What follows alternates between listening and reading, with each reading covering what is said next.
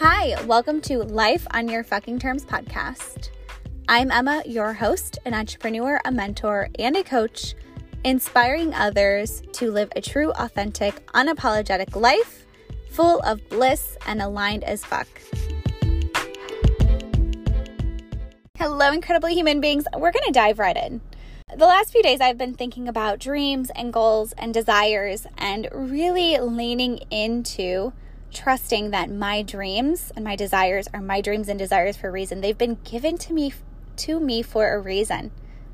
They're not yours. They're not Sally's. They're not Karen's. They're not my mom's. They're mine. And because they've been given to me, the universe has my fucking back. And if I really lean into trusting that, if you really lean into trusting that, if you understand the power that your dreams are so unique and individualized to you, then it's time to trust that your dream, your desire, is meant to happen to you.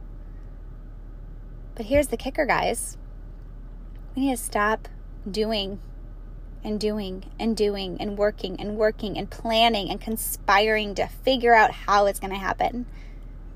When we let go, when we let go of how the dream, how the desire is going to happen, and we step into the energy, the feeling state, the being state, we are actually expanding from the inside.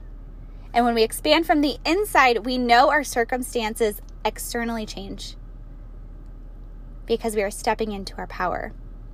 And the only way to do that is to come home to who you are. Come home to who you are so then you can become who you want to be. And your dreams and desires will come true. And you will step into that life that you could only imagine. But because you can imagine it, you can feel it. And if you can feel it, you can achieve it. And you can be it and you can live in it. And you will live in it once you let go of the control. The universe is always conspiring to support you.